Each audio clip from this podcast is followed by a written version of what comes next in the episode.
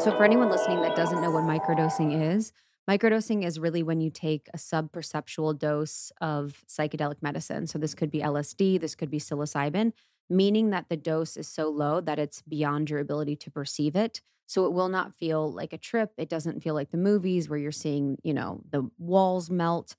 You're really not going to have a psychedelic experience. You're just going to feel like a lift in mood or, you know, other things that we can talk about later but you're not going to hallucinate. So these low doses of psilocybin have been reported to um, be taken uh, so many times in history from the 16th century, and it is one that is being studied a lot now. There's a lot more research coming out about psilocybin and about the benefits and about how it can improve your life. And they say that through the research, a lot of the benefits of psilocybin microdosing are an elevation in mood, enhanced creativity, um, less need for caffeine. You're more tolerant of others. You might have a greater openness when connecting to others. You're more kind, empathetic. You can tap into a sense of joy, ease, and grace. And so it is really the ability to, um, from a neurological perspective, rewire your brain using neuroplasticity. So the component in psilocybin promotes your ability to use different neural pathways than what you would normally do. So this is where kind of you know, the woo woo meets the science aspect where you're able to rewrite old stories and patterns leveraging psilocybin mm-hmm. because you're going to take a new neural pathway. So, say your limiting belief is, you know, um, I I'm too much. Maybe that's the belief. I'm too much. Whatever the too muchness is for you, you have a well trodden neural pathway that says I am too much. You know, you walk in the room, I am too much. You know, they're not going to like me. I'm too much.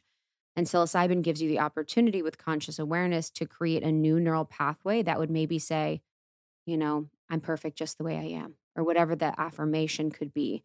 So there's a lot of information on how these new neural pathways and the rewriting of them can be really powerful for your life in a lot of different ways. So mm-hmm. before we got into our conversation, I wanted to make sure that people really understood, you know, what it was and yeah. how it works on the brain, um, so they could really get a better view of the benefits that we've seen in our process through it. hmm Yeah, there's just this um lifting of like all the static and and I, it kind of feels like a super highway when our thoughts are just kind of running the show and so it just kind of lifts it and I've just found much more flow in my days where like at the end of the day I'm like it's like it puts me in my true MG state Mhm. where I have like kind of this unlimited energy. I'm really like kind of following what is going on, lighting me up throughout the day. And then by the end, I'm like, it's like that satisfaction because I also think I'm less distracted when I'm microdosing. Mhm.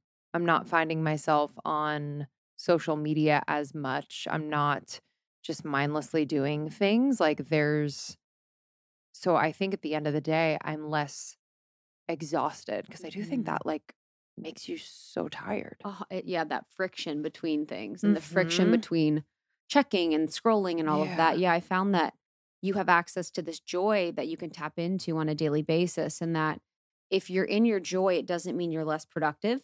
And I think there's that part of me that's like, okay, if I'm having a lot of fun or if I'm really enjoy or if I'm enjoying myself, then am I really working? Am I Mhm. pushing hard enough? Am I being productive enough?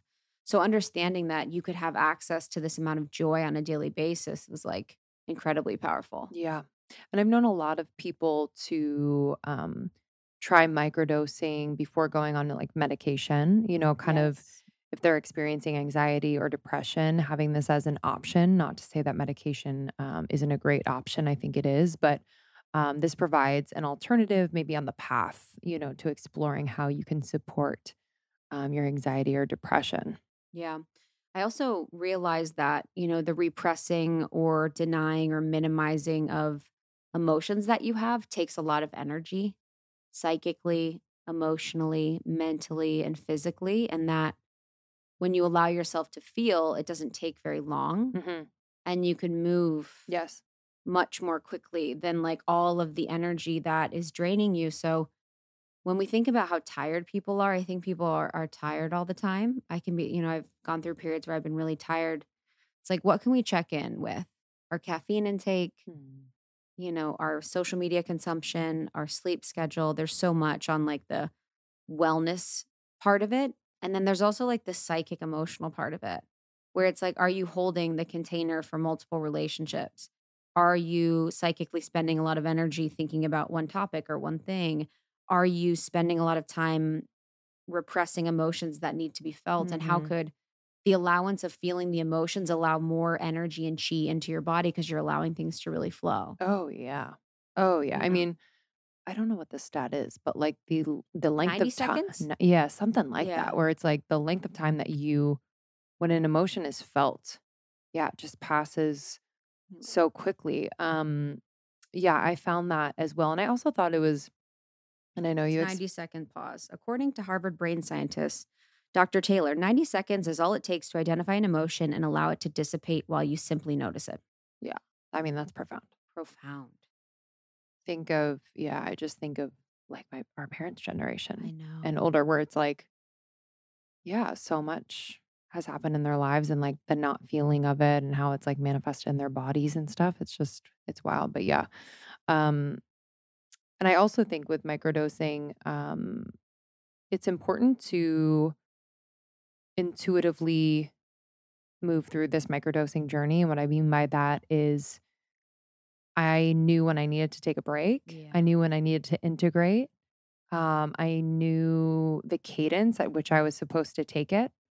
Um, because at first I was like going every day. Mhm. and that's that's okay if that feels right for you. But um, I found that a more measured cadence of like whether it was every other day or every two or three days um, felt a lot better. And then I noticed like the human part of me be like, but oh God, I didn't microdose today. I'm gonna suck. You know, Mhm. kind of be like yes. that and just noticing Yes. what that is and not wanting to be dependent on the feeling That is like a I'm true- microdosing. Substance experience. Yeah. Because people think about that with drinking. Mm-hmm. Who am I going to be when I'm not buzzed? Yes. Yes. I remember when I had my MDMA moment in my life, and I remember being like, I, you know, you'd be in the moment and be so happy, and then there'd be the thought like, this is gonna end. yeah. Gonna Tomorrow calm down. it's gonna come down, and you have that. You're like, oh, Yeah. Totally. who am I gonna be without the thing? Totally. That's huge. Totally. But I think it's important with this to really work with the plant in that way and trust yourself. Um, because I do, you know, based on what I was kind of guided um, by our healer and and just my own intuition was like, you just need time to allow all that's kind of moved and and resituated to like settle um, and also a period of time to really trust that you don't necessarily need to be on that all the time, to do that all the time in order to feel the way you felt. So that was important because I I definitely in the beginning felt myself being like, I need it today. A hundred percent. In to Especially when we were recording. Yeah, dude. We get in crazy vortexes when we were microdosing. We'd look at each other be like, Dude, I, ah! there was times I felt bad for our guests. There was a period actually someone asked I got a DM one time and she was like, "Hey, were you microdosing in X episode?" And I was like, "Yeah." She's like, "Yeah, I could yeah, I could tell like I don't know if your guest could keep up." how crazy. It was insane. I know. I always say and even there was someone that we saw today, the leader of the class that we took, Uh-huh. um the workout class that we attended. I, there's an energy frequency that people have when they've done plant medicine Mhm. and it's you can tell. It's like in their field Yeah. and it's like because you and I were both doing it, the, our field had the medicine. And so we're kind of getting into this experience where we're like building on each other. I mean, we went to that dinner that one night and our poor dinner guest, it was me, Lindsey, and someone else Uh-huh. having dinner at the proper Oh hotel. my god, yeah. And we were beyond. It was It was like a buildup of microdosing for days, Yes. caffeine, and we were like losing our minds Losing laughing. it. It was amazing. It was amazing, but our our friend was not. and they were unwell. it was like, I'm so sorry about I this. know. But yeah, you had that feeling where we're like, yo, we're fucking ripping and rolling. This feels so good. And then, you know, the ego or that part of you, that fear part's like, ooh, what about when you don't do this? Yeah. What about when this goes away? Yeah. You know, that whole thing that, and that's kind of probably a neural pathway as well. The Mhm. when does this go away, Mhm. you know, part that's like available for us to always look at. Yeah. Thank you so much for tuning in to Morning Microdose by Almost 30. We hope you enjoyed waking up. As always, we encourage you to take what resonates and leave the rest. If you enjoyed this trip, tune into the full episode on the Almost 30 podcast. All episode information can be found in the show notes. Make sure to subscribe, and if this becomes a part of your morning routine, be sure to share it with a friend. We have new inspiring doses Monday through Friday. Follow us on Instagram at Morning Microdose and follow Almost 30 at Almost 30 Podcast. Thanks for listening. We'll see you in the vortex.